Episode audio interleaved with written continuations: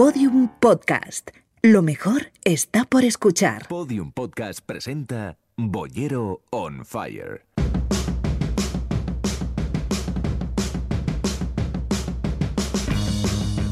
El crítico responderá a todas las preguntas que quieras con su peculiar estilo. Bollero on Fire. Con Roberto Sánchez y Carlos Bollero.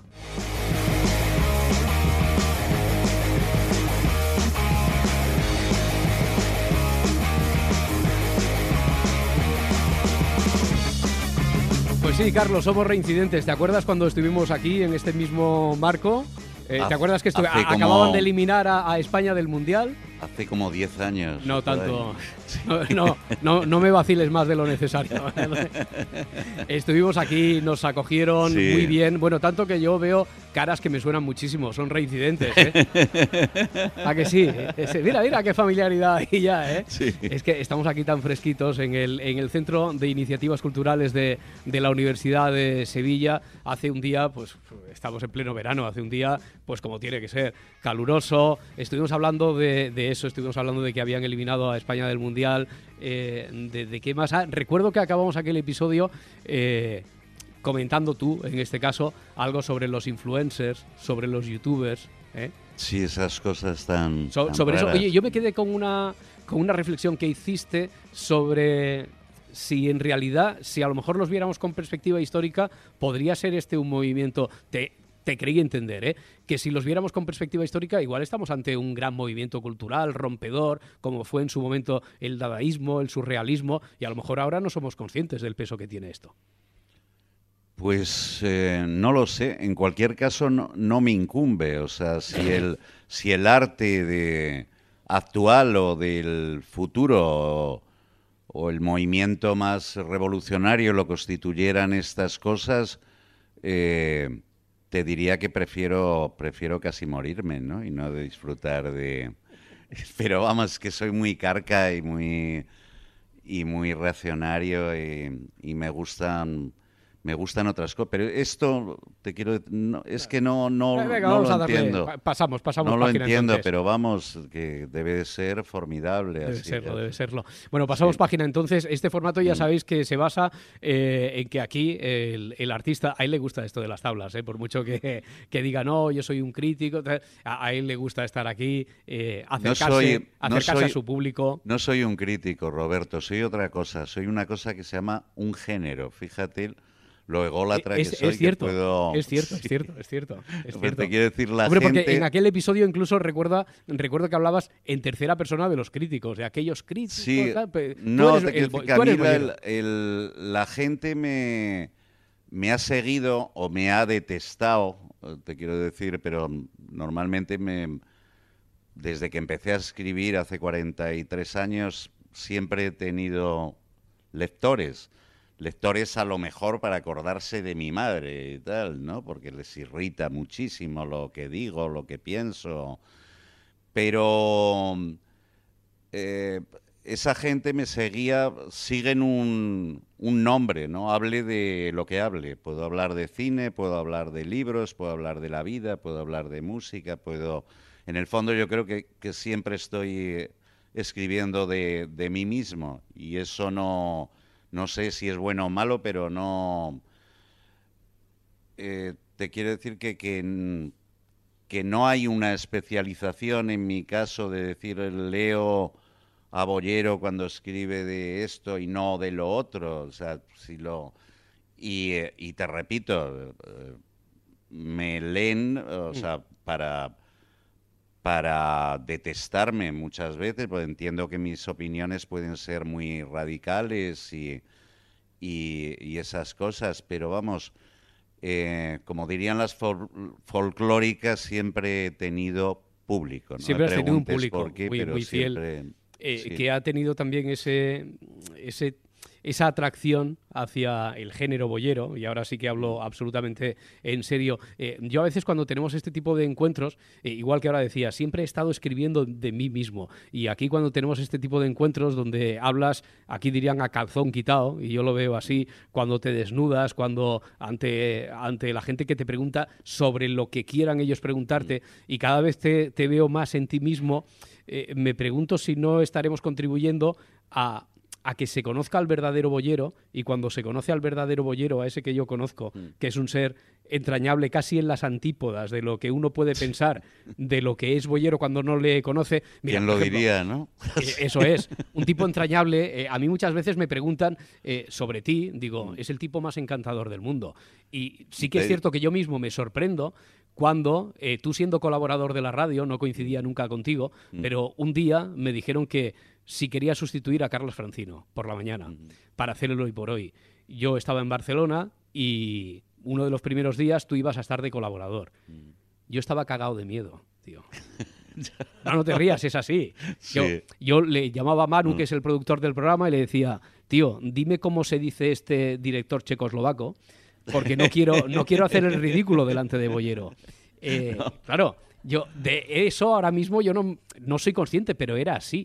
Eh, ¿cómo? Y yo siempre me pregunto, ¿cómo puede ser? Porque tú no te creas un personaje, tú eres así. No. Tú eres así, en cambio. lo, sería muy fatigoso lo de estar inventándote un personaje y con una pose y todo el día fabricando para. No, me. Sí, soy, soy así para bien o para mal. Normalmente hablo en primera persona siempre, no, no por egolatría, pero te quiero decir que cuando cuento mis cosas, evidentemente eso no, no es la verdad, la verdad es algo tan subjetivo y, y, tiene tantos matices, pero es mi, es mi verdad, ¿no? Y por eso han intentado cerrarme la boca tantas, tantas veces a lo largo del tiempo, lo cual es, acaba siendo muy cansino y en los últimos tiempos, digamos que lo lo han conseguido. Así, yo mi. Casi. No, sí, pero desde hace unos años mi trabajo en. No voy a dar nombre de medios. Eh, me lo limitaron a la, a la crítica de cine. ¿no? ¿Ha cambiado eso ya? Bueno, están cambiando muchas cosas, afortunadamente. Hablas del país, en el diario El País. Digo, sí, aquí podemos sí, hablar. Yo me, me, alegro, me alegro mucho. Eh, han sido cuatro años de, barbarie, ¿no? Una, de quitar las esencias de, ese periódico, ¿no? el problema para mí no, es ya eh, que se hubiera vuelto un periódico reaccionario, ¿no? Cuando las señas de identidad del país fueron siempre otras, ¿no? Durante... El problema era que era un periódico muy aburrido, muy mal escrito, muy mal titulado, sesgado. Eh, eh, bueno, y en esa, en esa barbarie a mí me, me, pilló y me cerraron, me cerraron la boca, ¿no? Eh, cosa que han intentado siempre, que me ha ocurrido a lo largo de toda mi vida. Siempre he tenido problemas con todo tipo, en todo tipo de periódicos, y o sea que igual el problema soy yo mismo. Lo que pasa es que durante muchos años eh, yo estuve concretamente con un señor al, que respeto como absolutamente como periodista porque era era el diablo, pero er, era tan inteligente. ¿Hablas de Pedro J? Hablo de Pedro J. Ramírez, sí. Eh, y yo las, estáis teniendo hoy, ¿eh? No, yo las movidas que, pero con el diablo se puede negociar, ¿no? Y se puede hablar y y teníamos Cristos cada dos por tres y censuras y me iba y no me dejaba irme y volvía, pero... Vaya matrimonio. Cuando estuvimos tantos años así era porque nos interesaba, nos interesaba a los dos, ¿no? De, alguna forma y, tengo que hablar con todo el, el respeto. ¿Estuviste y con él en Diario 16? Estuve en Diario 16 y, eh, varios años y luego 18 años en el, en el mundo, ¿no? Y eh, bueno, digamos que yo no seguía la línea en absoluto de, los de, que imponía Pedro J, pero me, me dejaba mi aire. Me dejaba mi aire, excepto cuando me pasaba mogollón y ya había que... Pero repito... ¿Recuerdas algún momento? Sí, ¿Recuerdas a, razón de qué? Uf, tuvimos follones una, de las gordas, muy gordos. Sí, pues una vez, eh, concretamente con aquel papa que se llamaba Benedicto, cuando hicieron Papa, ¿te acuerdas de ese? Uno. Sí. Pues Pero ahí todavía estabas en el mundo. Sí, estaba en el mundo y entonces ah. eh, se les ocurrió, lo, se inventaron, si es que yo he sido un pionero de Internet, yo en el año 99, desde, desde el año 99 yo hacía una cosa que se llama chat. El chat, sí, sí, Que era como esto, pero escrito. Sí, estuve durante 17 años haciendo eso, luego en el país también, y luego me lo quitaron también, claro, hace unos, unos años en el que era que hablabas, la gente te hacía preguntas y respondías. ¿Y cómo hacía yo esos chats? Pues con tres personas, una que recogía preguntas, otra seleccionaba, otra me preguntaba, yo le contestaba y lo, lo escribían. Pero te quiero decir que curiosamente estoy en Internet desde el 99, deberían de ser los comienzos. Claro, tú has sido muchas veces trending topic sin saberlo. Sí, eso me dicen, trending topic, trending topic, que es como algo, como te ha tocado la lotería. Yo digo, y, a mí que me, qué mal me da eso del trending topic, pero por lo visto es muy importante. Y concretamente tuve tuve un follón que ahí me di cuenta del poder de la iglesia, pero las preguntas en los chats es algo muy rápido, no es algo que... Y em, cuando hicieron Papa al tal Benedicto, me, preguntaban los lectores qué me parecía y dije, pues no sé lo que va a hacer este hombre con su iglesia, pero la imagen, su imagen, es la de un pederasta con un toque de Aníbal Lecter también hombre. Y liaste la de Dios, claro. Y eh, se montó y me di cuenta, me di cuenta de lo que era Internet, porque en un en 10 segundos se colapsó aquello pidiendo mi cabeza, pidiendo mi decapitación, pidiendo la guillotina, eh, y todos, desde el secretario de la conferencia episcopal, aquello fue como y ahí tuve una con, Pedro J, o sea que ahí me dije, joder, esto de Internet, o sea, ha sucedido en 15 segundos, ¿no? Lo borraron inmediatamente. Yo solo decía que se parecía. La, imagen, o sea, te, quiero decir que seguramente era, era un santo, el buen hombre, y un filósofo y un hombre sabio, pero yo hablaba de, de una imagen, pues, pues igual que yo puedo tener que pueden eh, pinta de cabrón y luego resulta que soy un encanto y un cordero y todo eso, ¿no? Pero vamos, no me digas que la imagen no era una mezcla un pederasta, entre un pederasta y Aníbal Lecter, el del silencio de los corderos. ahora que no está Pedro J aquí, ahora que no está y bueno, y entonces sí, había pues eh, cristos monumentales o cuando pues eh, me metía con intereses muy directos suyos o amigos, gente gente muy poderosa. Con la que jugaba al pádel y esas cosas. Eh, sí, pero, pero bueno, ahí seguíamos después de los grandes Cristos. Entonces, ya te digo, dame, dame al diablo, porque con el diablo puedes negociar. Si es con un imbécil con, con poder, es imposible. O sea, es, lo, peor del mundo. un idiota lleno de, poder. Ahí no hay posible ninguna negociación. ¿Y lo bien que se le entiende? ¿eh? Sí. Bueno, aquí trending, He hecho un idiota, un bueno, mediocre, que es todavía peor, o sea, no sé. aquí el... Podéis aplaudir, sí, sí, cuando queráis. Mm. Mm. Aquí, aquí el topic, el hashtag es Boyer on Fire. Preguntáis también a los que estáis en la sala o a través de las redes y pedís el micrófono inalámbrico, por ejemplo, desde allí, ¿qué tal? Hola. Buenas tardes, Carlos. Eh, Buenas tardes. A mí personalmente, el mejor actor de la actualidad para mí es Leonardo DiCaprio. Eh, mm, y eso que hace tres años ya que no hace, la última creo que fue El Renacido, y me cuesta recordarle un papel siquiera mediocre. O sea, es que siempre se sale. Eh, me gustaría conocer cuál es para usted el mejor actor que hay en la actualidad. En la actualidad es complicado. Si me preguntas quién me parece que ha sido el mejor actor del mundo, lo tengo clarísimo. Así te diría que Cary Grant, ¿no? es mi. DiCaprio a mí me parece formidable.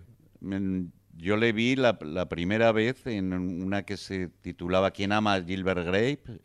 que hacía de tendría 16 años y interpretaba a un deficiente, Johnny Depp era su hermano y me, pareció un actor con una fuerza, una energía, una credibilidad.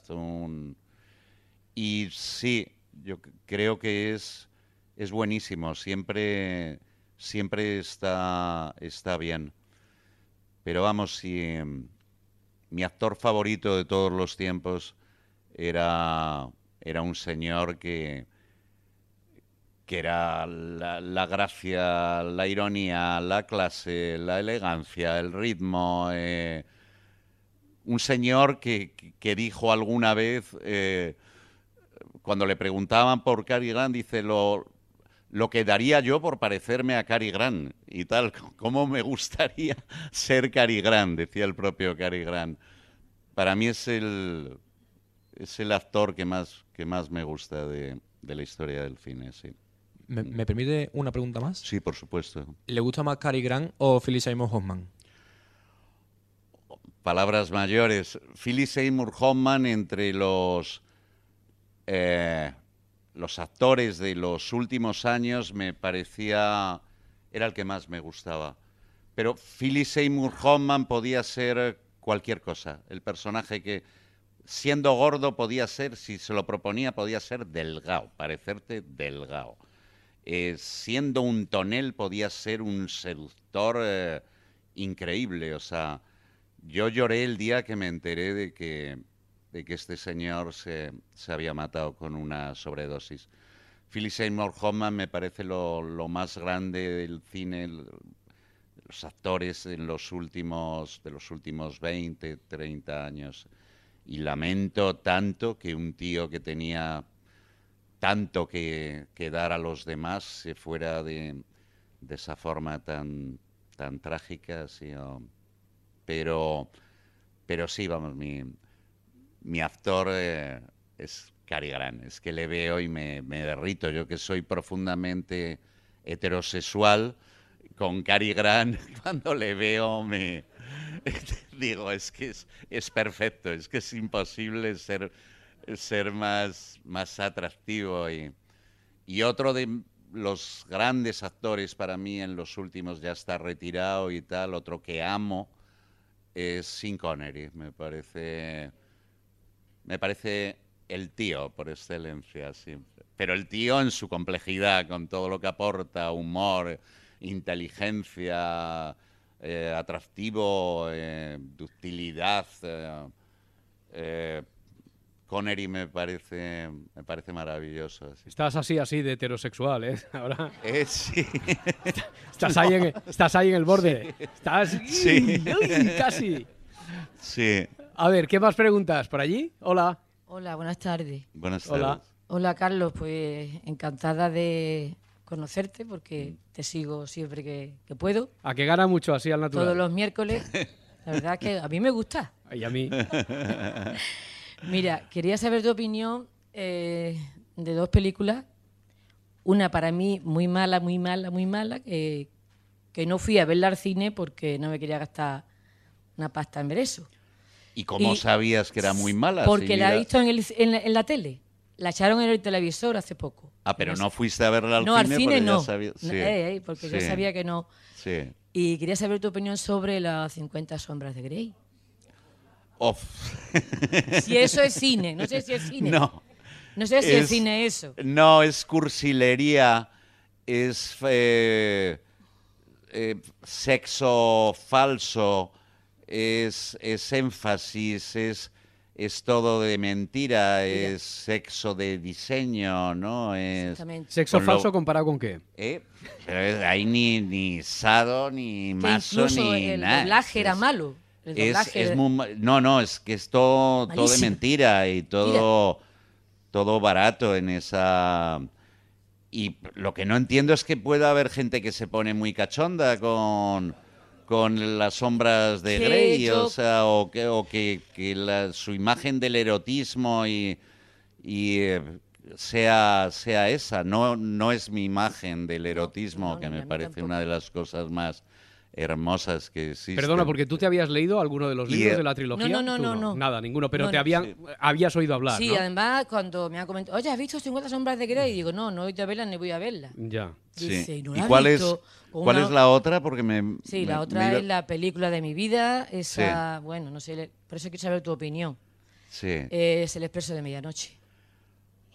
heavy. por es favor. muy, muy fuerte. Cada vez que la pienso me, me da un escalofrío así. Y las veces que he estado en Turquía, en Uf. Estambul, que he estado como cuatro o cinco veces, en el aeropuerto, inevitablemente Sí, sí, sí, sí. Te me empiezan a dar escalofríos diciendo, Carlos, no llevas un piedrón de hachís contigo, ni 6 gramos de coca, ni Ya, ya. nada, pero, pero joder, o sea... Para mí es un peliculón, es mi película, no es, puedo es- ver. es terrible y es el, el momento, concretamente la- las escenas del aeropuerto, yo solo con Hitchcock he sentido la adrenalina tan fuerte, ¿no? Una angustia y un... Y es terrorífica porque es un retrato del infierno, de un hombre que lo llevan directamente al infierno y sobrevivir a él, que es como milagroso, pero cuando se escapa al amanecer, yo creo que nos estamos escapando todo y diciendo, joder, o sea, que muy fuerte, muy heavy, sí. Yo creo que es un director muy inteligente, Alan Parker, así, y, eh, y en esa película, pero vamos, eh, sí, es que, sí, sí, o sea que no, no hay que pasar drogas nunca por los aeropuertos y por los aeropuertos turcos ya, o sea, vamos. A ver, niños Sí. de España, no paséis drogas por los aeropuertos. Eh, ¿Quién más pregunta por allí? Hola, Hola, buenas tardes. ¿qué Buenas tal? tardes. Eh, yo le quería pedir una recomendación. Eh, estaba un poco investigando sobre el papel del arte o cómo juega el papel del arte dentro de los gobiernos totalitarios, sobre todo sobre el tema del populismo. Y quiero preguntarle, ¿cómo cree usted que, que se ve influenciado el cine en nuestra cultura? Es decir, pasamos a ser productos culturales, ¿no? Creemos que de alguna manera somos libres, pero el cine, por ejemplo, las 50 sombras de Grey o lo que se está produciendo actualmente es reflejo de algo, es reflejo de una sociedad, es reflejo de unos movimientos que están ocurriendo. Quiero saber un poco su opinión con respecto a eso, ¿no? Cómo nos convertimos en productos culturales y si aparte me puede Sí. dar unas recomendaciones filmográficas de Le, esto. mm, le diría que en países totalitarios el, el arte no, no puede existir, el arte está asfixiado porque no, no lo permiten. ¿no? Escribes al dictado del, del partido y escribir al dictado del, del poder no puede generar arte jamás. El arte es otra cosa, ¿no? Eh, puede existir el, el panfleto, la apología de lo que conviene, pero eh, arte, o por lo menos yo reviso... Bueno, hay un caso curioso. Hay, por ejemplo, eh, con Hitler hubo una señora increíble, una directora que se llamaba Leni Riefenstahl, ¿no? que era pues que Hitler la utilizó para la hizo unos documentales sublimes, o sea, con, con una técnica y un pero exaltando evidentemente a la raza aria, la- las olimpiadas, pero era era como excepcional, pero no, me atrevería a calificarlo de, arte, el arte es otra cosa. Y en cuanto a que que la cultura no- nos pueden envolver ese tipo de, de productos y que son la consecuencia del mundo en el que vivimos eh, y que aunque sea inconscientemente, o sea, no, a todos nos afectan y nos... eh, quiero pensar que, me, que soy inmune a, inmune a, a, lo que yo considero estupidez y lo que me... Quiero pensar que, que solo me afecta lo maravilloso, lo, lo que me hace disfrutar y me hace sentir eh, lo bueno, ¿no? Pero probablemente pues también estemos influenciados por... Yo, por ejemplo, la, publicidad me, me- parece detestable, así casi toda. Y eso de ver en la tele durante 15 minutos, o sea, pero es que... eh, no veo el. En la el tele, en la, en la radio es estupenda. No, no, no, Ah, pero sí, te, sí, sí. sí, pero te quiero decir, de repente, en la serie Mad Men, ahí analizan el, el proceso de cómo, de una forma muy inteligente y muy, muy penetrante, pero quiero pensar que soy inmune a la publicidad, porque la publicidad me, me- me- parece mal- malísima. Es como... Pero no, igual, igual estoy pillado. Como, Mira, por como cierto, que tengo el aquí una pregunta eh, pendiente de, de Sí. uno de estos días, Marcus, que pregunta sobre a ver si podemos comentarlo esto sin hacer spoiler. Yo estoy seguro de que sí. Joder, Porque, ya estamos con el no, es que preguntan, preguntan, ahora que sacabas lo de Mad Men, preguntan por el final de Mad Men. ¿Qué, qué te pareció? Muy malo, Vaya, horroroso. sí. Los últimos capítulos de Mad no, pero el, Men- fina- el final final. O el sea, final es final, final. El, el invento de Coca-Cola, Sí, ¿no? cuando Don Draper está... Esa imagen es buena, pero lo... Mad Men tenía que haberse acabado, yo creo, bastante antes. Ha sido... Lo alargaron innecesariamente y ya con el divorcio de su mujer... Ya, no, pero aquí, preguntan por la, la caída de créditos para entendernos. Sí, la imagen esta a la que hacía Sí, referencia no, de la sí, chispa de la el- vida. Eso es el, está bien el traído, comienzo ¿no? de Coca-Cola. Sí. La imagen es, es, es, es muy potente, pero yo hay series que adoro y que los finales los detesto. Por ejemplo, no soporto el, el final de Los Soprano, el, el fundido en negro y, y decir, pues bueno, Ah. eh, dices, pues me parece muy fácil, que dicen genial y tal. Y de- no, porque la vida, o sea, no sabes lo que va a ocurrir fundido en negro. Claro. ¿Y el de Dices, Lost? ¿Qué coño? O sea, no. Y el de Lost, ¿eh? el de Lost, el de Perdidos. ¿Has visto Perdidos es que no es de mis No, series no es de favor- tu- No, no. no, la seguí al principio con cierto interés y cierta fascinación, pero al final acabé de bichos que se salían por todos los lados, bichos y bichos y más movidas, no. No, yo adoro The Wire, que me parece la, la mejor serie y la mejor película, me atrevería a decir, Sí. que se ha hecho.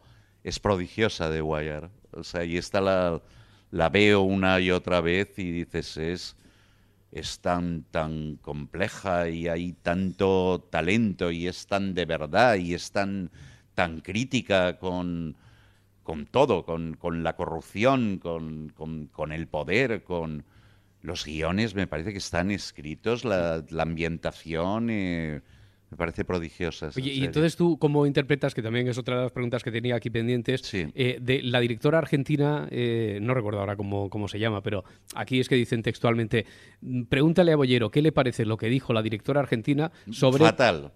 ¿Sí? No sé quién No, hombre, no, no, perdón. no. Sobre que nos estamos aborregando viendo series porque la serie sería como los folletines, dice, Pues del es- siglo XIX. que Sí, estamos pues es- retrocediendo la narrativa. Sí, a ver qué pues te me- parece. Me, eso. parece una chorrada, que sí. Y Balzac se supone que también escribía folletines, ¿no? Que era... No, te quiero decir, en las series puede estar contenido lo mejor y, y lo peor. O sea, las series era algo muy mosqueante durante años y años. Era algo como facilón y que los actores, ni los directores, ni los guionistas grandes jamás se imaginaban trabajando en series de televisión.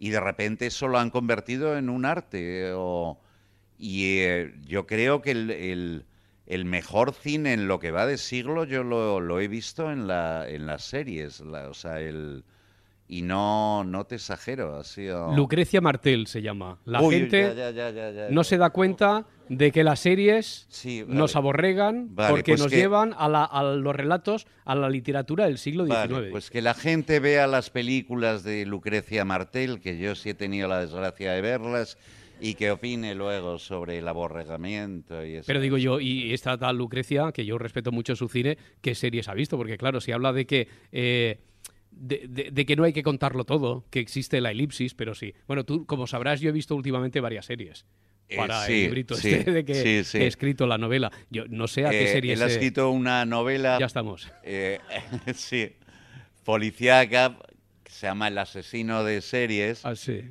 y que está en la vida real se, se van produciendo crímenes como en las series de inspirados en lo que ocurre en las series de televisión no todavía no la he acabado ya te Hmm. Bueno, diré ya, al ya- ya me dirás, final. ya me dirás. pero vamos me he pasado en el tren dos horas y media deliciosas así Bueno, el me alegro, me alegro. sí. Vamos a darle la voz también a, a más amigos que están esta tarde con nosotros. Hola. Hola, buenas tardes, Carlos. Buenas Eh, tardes. Me llamo Rufino Mm. y es un placer estar aquí esta tarde contigo Mm. y poder preguntarte en directo. Te sigo desde hace mucho tiempo en el mundo, el país, Canal Plus, un programa magnífico que me encantaría que, que se pudiera hacer de nuevo.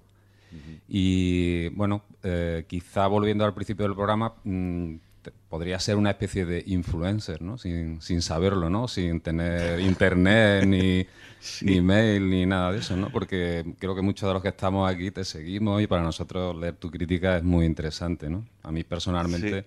Me encanta, ya sea antes o después de ver la, la película, ¿no? Para ver si, si coincido. Muchas gracias. Pues, pues sí, pero quiero pensar que si soy influencer, que eso se basa en algo medianamente sólido y no en las chorradas de esos influencers que no hacen nada, ni... o- sí, sí, es que no... Hombre, me, me- me halaga que... Quiero decir que, lo que lo que hago tenga tenga eco y lo haya tenido siempre. Yo los los que dicen que hacen cosas de espaldas al público, a la gente, pues eh, es mentira. O sea, yo, yo creo que, que tienes que conectar con, con la gente o que aspiras, aspiras a eso, independientemente de que escribas y hagas las cosas para ti, pero pero lo de influencer, pues sí, me, voy a empezar a hacer tarjetas que no me he hecho nunca, así que ponga profesión influencer. O... Probablemente Perfectamente. eh, puede haber una conexión, ¿no? Eh, que sería quizá una calidad subyacente que hay ahí que, que nos acerca a todos los que nos gusta el cine, ¿no? Y, y que tú sabes detectar, Sí, probablemente. Supongo que soy el portavoz de, de mucha gente o que interpreto sensaciones comunes, ¿no? Que tenemos todos y intento explicarlas. Es que yo cuando escribo de cine siempre me coloco, soy un espectador frente a la pantalla y es lo que me intento contar lo, lo que me provoca, eso que veo y, y escucho. No creo en el análisis ni en las disecciones ni todo eso me parece aburridísimo, así. o- Y Pero y luego es que el cine, te- cuando escribes de cine estás hablando de la vida también y estás hablando de los de los sueños y de no sé, sobre todo intento intento no aburrir al personal, intento que lleguen con lo que escribo hasta el final, que no lean las dos primeras estas y digan, vale, que sí o no lo sé. No lo sé. Y Mm. me gustaría saber tu opinión sobre la película Madre de Aronofsky y si has visto El joven papa, que enlaza también con el principio de... Eh, detesto la película de Aronofsky, así, me, me parece una... eh, me parece un disparate. Es que no, no me gusta nada dar en Aronofsky, excepto una película, El luchador, que sí... Pero esta no, no sé de qué va, no sé si me está hablando del diablo, de sectas, pero si me hablan de eso, que lo haga Polanski en La semilla del diablo, que ahí me entero de todo y además me entra un miedo que, me muero, ¿no? Eh, y El joven papa es la serie que de Sorrentino me parece espléndida, me parece que la estética de su cine consigue meterla en, en una serie de televisión y además eh, jugando muy fuerte, ¿no? Eh, retratándote a un papa que pretende dinamitar todo progresismo y llevar al- hasta las esencias más añejas la, la religión. Uy, como Es- se entere Pedro J. no, es como, como un desafío, ¿no? Eh, me, parece, me parece muy buena el joven papa, me parece fascinante. Tiene además ese poderío para contar historias que, que tiene este tío, metiendo la música, creando imágenes. o- Está muy bien, Mm. sí. Vamos a hacer una cosa. ¿Me podéis levantar la mano todos aquellos que estéis pendientes de poder hacer una pregunta? Lo digo para ir gestionando un poquito el tiempo, así nos vemos porque tenemos como un cuarto de hora, así más o menos. Entonces, como sois varios, se os pasa el micrófono, lanzáis la pregunta y dais el micrófono a, a nuestro coordinador, al productor, y así, porque no me gustaría que os quedarais alguno de los que habéis venido aquí después de haber repetido, después de que hubiéramos quedado el otro día y hubierais venido hoy y os quedarais sin hacer la pregunta. Así que, eh, ¿quién está por allí? Hola. Espera, Hola. ¿Qué tal? Hola. Buenas tardes, Carlos. Eh, tardes. Es una alegría de verte en Sevilla después de tanto tiempo. Muchas gracias. Y quería mm, saber tu opinión sobre dos cuestiones. Eh, ¿Qué futuro auguras tú al cine tal y como está hoy montado? ¿Crees en concreto las salas comerciales que cada vez están desapareciendo más? ¿Cómo ves tú ese movimiento, ese futuro? Y luego, perdona que, aproveche también, me gustaría saber tu opinión sobre la concesión del Nobel a Dylan. Gracias. Eh, yo creo que, creo que hay muchas cosas que, se, están, se están muriendo y lo digo con, una tristeza infinita. Lo dice alguien que no tiene el consuelo ese de, de Internet, que al parecer puede reemplazar maravillosamente todo, ¿no? cierran los cines, o sea, se está perdiendo algo consistente en ir, ir al cine, ¿no? O que, era como un ritual, ¿no? Que es, y que es de las cosas más gozosas que me ocurrieron desde pequeño, ¿no? Cierran las librerías, no existen tiendas de discos, debo de ser de los pocos que todavía sigue comprando discos. Eh, y eh, sí, a mí me, eso me, da miedo, que se acabe la, costumbre, el placer de ir al cine, porque ir al cine suponía más cosas, suponía ir con alguien, eh, tomar una copa luego y comentar las sensaciones o, también era el mejor refugio para los solitarios, para, mucha gente que, que está sola, ¿no? Y ahí encontraban como su cueva placentera, encontraban su Arcadia todas las noches o todas las tardes, ¿no? Eh, evidentemente el cine va a seguir existiendo, pero el lo de las salas, o sea, yo creo que esa ruina no la va a levantar, no, no va a seguir, ¿no? Como como tengo la sensación de que se acaba, se acaba la prensa de, papel, o sea, es como estoy, estamos viviendo la agonía, no quiero pensar que se acaben los libros de papel también y que, a partir de ahora sea leer en una máquina, todo eh, no es nostalgia, es lo veo con, con lucidez y, y me provoca me provoca una tristeza enorme, sobre todo si no te has acostumbrado al nuevo mundo. ¿no? Se sigue vendiendo más en papel, de momento, en nuestro sí, país. Pero ¿cuánto, ¿cuánto va a durar así? No, no, lo sé. no, sé. Pero lo de dejar de ir al cine, joder, si es que ir al cine era una, una cosa preciosa. ¿Y lo del Nobel a Dylan que preguntaban por ahí?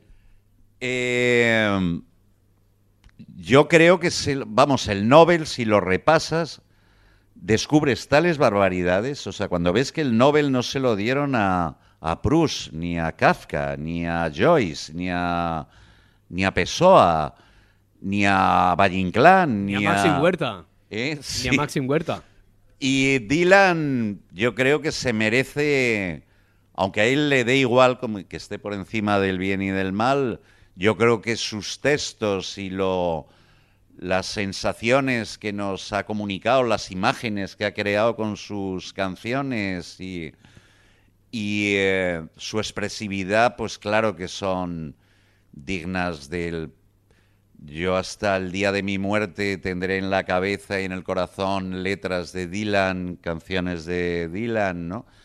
Cuando me haya olvidado de, un montón de premios Nobel que, eh, leerlos era como, como una tortura. O sea, creo que Dylan, aunque él vaya de sobrado y de pasado y de que le se merece, Dila me parece una de las figuras capitales, ¿no? De, no solo de la música, de, es mucho, mucho más que eso. y me enfado mucho con él, por supuesto, cuando se hace la rodilla ante el Papa o cuando decide y, movidas. Pero Dylan es Dylan, que decían ya en la isla de White hace un montón de... Mm. Más preguntas. Eh, buenas tardes. Eh, yo quería preguntar Ahora, además, que ha venido la música a colación, ¿qué compositor de banda sonora elegirías o con el que te quedas a lo largo de cine que tú has consumido? Pues un, un hombre genial, uno de los mayores, los músicos más extraordinarios que he conocido nunca, ¿no? Y que hacía bandas sonoras, ¿no? Que se llama Bernard Herrmann. Fue el el músico de todas las de casi todas las películas de Hitchcock es el músico Vértigo es suya la banda sonora Psicosis con la muerte en los talones eh, Bernard Herrmann me parece, me parece un compositor prodigioso. No un compositor de bandas sonoras, sencillamente un músico asombroso así. Y entre los nuevos hay un francés que a mí me gustaba mucho, Georges Delory. Y eh, entre la gente de los últimos años, el, que más me gusta es Alexander Desplat, un, francés que trabaja en el cine americano. Y luego hay, hay un par de ellos que estaré en deuda toda mi vida, que son Henry Mancini, que me parece un genio, y, y John Williams. ¿no? Es, o sea, me gustan los buenos. ¿Qué le voy a hacer? Como todo. Con todo. Boyer on Fire aquí en Podium Podcast. Hola. Hola, buenas tardes. ¿Qué tal? Quería preguntarle si está usted de acuerdo en el desaprovechamiento, en el encasillamiento que se hace de buenos actores. Y estoy refiriéndome en concreto a Jack Nicholson o, por ejemplo, a Shirley MacLaine, que son actores eh, que pueden hacer cualquier papel y sin embargo, pues a Jack Nicholson en concreto, desde que hizo lo del cuco, yo mm. creo que el 90% de las películas que hace es de loco. Siempre hace de zumbao, sí. Y Shirley MacLaine, una lástima, porque mm. tiene una vis cómica extraordinaria. Maravillosa. Pero también eh, se ve la vis eh, mm. dramática en el apartamento, ¿no? Y sin embargo la han colocado como una persona, bueno, para mi gusto, horrible. ¿Qué, piensa usted de eso? No sé, de, Shirley MacLaine no le puedo hablar con objetividad porque yo la, la amo, ¿no? Yo amo a la, a la señorita Kubelik de, del apartamento, ¿no? Eh, o sea, más que admirar, es que, es que estoy tan enamorado como Jack Lemmon de, de ella y la y además como la veo una vez al mes, como vuelvo a verla, la sigo, no me canso, es como algo perdurable. Eh, pero sí creo que Shirley Manlane ha tenido muy buenos papeles, estaba... Eh, yo no creo que la hayan encasillado en la chica esta de sonrisa fácil y, y tal. A mí me, y con Nicholson a mí me gusta mucho más el Nicholson sobrio que el zumbao. Al zumbao no le soporto. En el resplandor es que le se pasa 20 pueblos. O sea, y dicen que andaba de drogas hasta... Digo, pues bueno, sería su problema, pero no tienes que ponerte drogas hasta arriba. Eh, el Nicholson que me enamora es... Eh, el sobrio, es el, el, Nicholson concretamente de Chinatown. En Chinatown no, no hace un gesto de más, no se le van los ojos, no pone cara de, de loco, no te... Y es la... y está genial Nicholson en Chinatown o en Rojos. Eh, eh, me gusta, pareciéndome un actor buenísimo, a veces me pone de los nervios Nicholson, a veces no lo soporto. Y Shirley MacLaine, pues, pues eso, que yo la que la sigo, la sigo amando todas las semanas, o sea, vuelvo a ver el apartamento una y otra vez.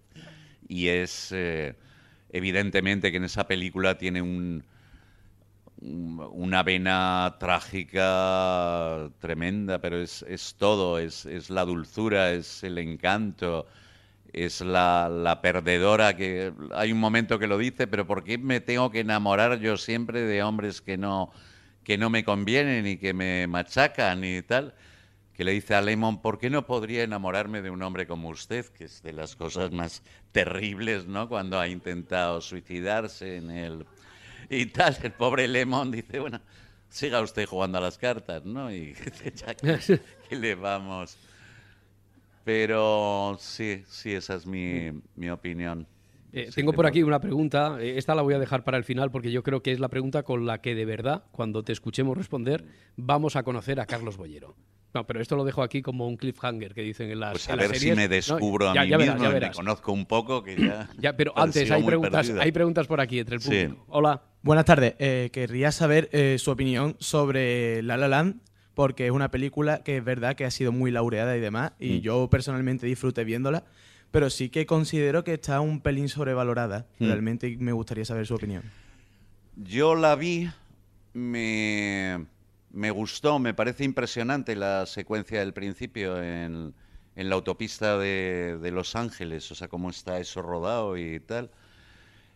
Y em, me identifiqué con ella respecto a, pues eso, qué hubiera ocurrido si hubiera, si los amores eh, hubieran continuado, ¿no? Y todo, pues eso es muy, muy sentimental y muy lúcido, pero la he olvidado. Es de esas películas que, que mientras que la veía y tal, o, el punto ese de, nostalgia y tal, me podía afectar, pero se me, se me ha olvidado. Así y con él, con el actor, con el protagonista, le, tengo una extraña María.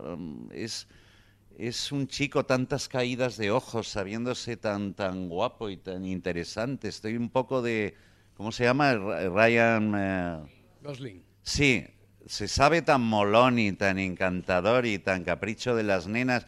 Sin embargo, me, me gustó mucho en, en, Driver. Ahí me parece que, está. Ahí te hizo dudar de tu heterosexualidad también. Eh, sí, pero no. Es de esos actores que me empiezan a cargar. Se gustan tanto a sí mismos. O sea, es como de, decir, pero ¿cómo soy? ¿Cómo ando? ¿Y cómo miro? ¿Y cómo que.? Hombre, yo es que. No, no te pasaría a ti. Para eso que me den a Paul Newman. Pero, si tú no fueras, si tú fueras como Ryan Gosling, no, no te parece es posible que te pudiera pasar algo parecido, ¿no? A, mí me pasaría. Ya, pero como no soy como Brian Gosling, soy como... Ya. me han parido con este careto y con Digo este por entenderlo. no, no, no, me ocurrirá así. ¿Quién más? Hola. Hola, buenas tardes. Yo quería preguntarle por el efecto Tarantino, que bueno, que ahora mismo es un director que está muy en boga, o se le quiere, se le ama o se le odia. Entonces, ¿qué opina usted al respecto? Tarantino me parece un, uno de los grandes dialoguistas de la historia del cine. O sea, es tan original. Es un tío que mamando en su género se ha construido una personalidad propia muy fuerte. O sea, pero si descubres los amores de Tarantino, es, es, un cine espantoso, es el spaghetti western, pero tiene tanta personalidad que construye películas absolutamente originales y, con mucha gracia y sobre todo con secuencias larguísimas en las que todo funciona, eh, que son como eléctricas, ¿no? Se inventa personajes que se te quedan en la retina. Creo, creo que es un director mm, muy bueno, un tío con, con mucha personalidad. Hay películas suyas que me gustan más, otras menos hay cosas que me molestan de él, el regodeo en la violencia concretamente. En Reservoir Dogs eh, había secuencias que no lo, no lo aguantaba más, o sea que, decías, es que me gusta y tal, como el, sádico aquel con la navaja, el otro. Y, eh, curiosamente me gustan, las películas que más me gusta de, Tarantino han sido no han sido grandes éxitos. Es una que se llama Jackie Brown, que me parece, me parece una maravilla, pero es, es un tipo que, que sí, que, creo que, es muy bueno y que tiene, tiene un mundo propio después de haber mamado en tantos ajenos. O sea, son películas que las identificarías aunque no supieras que las dirige él hay un punto, un toque tarantino, ¿no? Como existía un toque Lubis, por hablar de cineastas sublimes, hay un toque tarantino así. Dice siempre que se va a retirar, que no va a hacer más, pero yo creo que, que no. Que, y está bien que ese tío esté ahí. Una más, antes de la pregunta definitiva. Buenas tardes, Carlos. Me gustaría preguntarte sobre un género de cine que se ha puesto de moda hace poco tiempo con... ¿No será el gore? No, no, no. Ah. Hace poco tiempo. Sí. Desde, la, desde que salió esta película de, Disaster Artist de James Franco. Sí. Que es el cine. Yo, yo lo llamaría cine cutre, este cine que es tan malo que hay que verlo de forma irónica. Sí, eh, ese cine. Sí, a mí no, a mí no me gusta nada. Eh, sí, son películas de estas que se proyectan en sesiones golfas.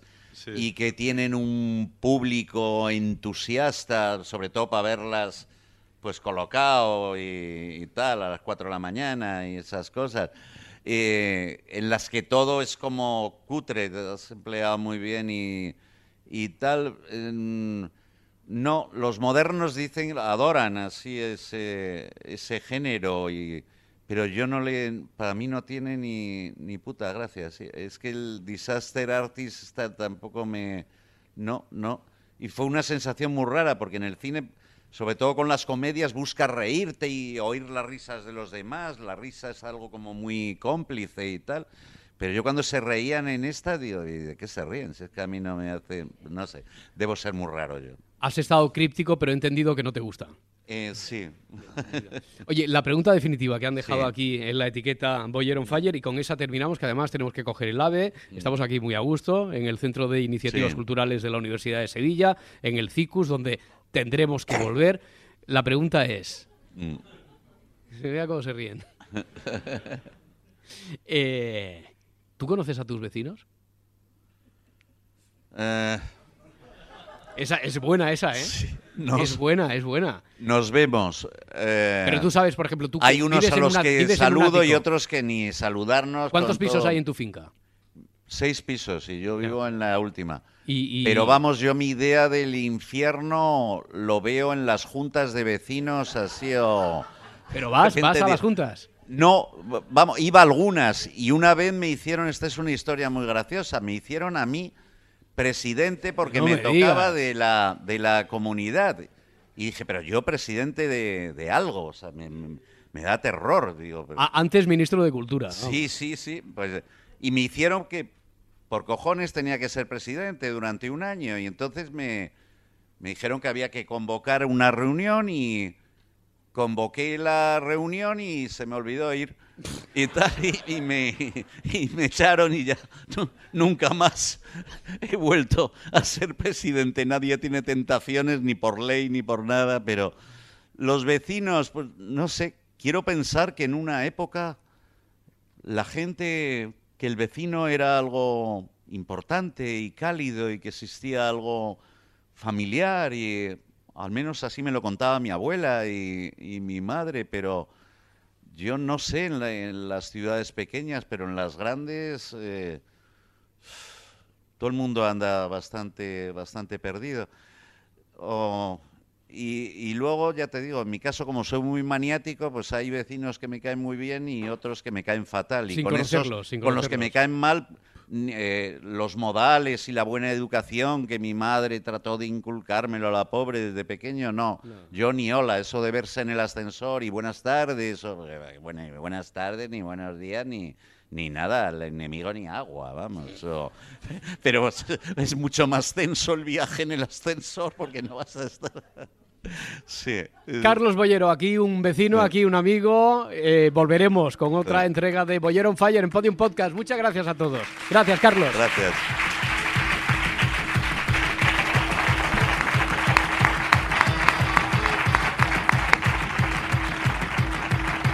Todos los episodios y contenidos adicionales en podiumpodcast.com y en nuestra aplicación disponible para dispositivos iOS y Android.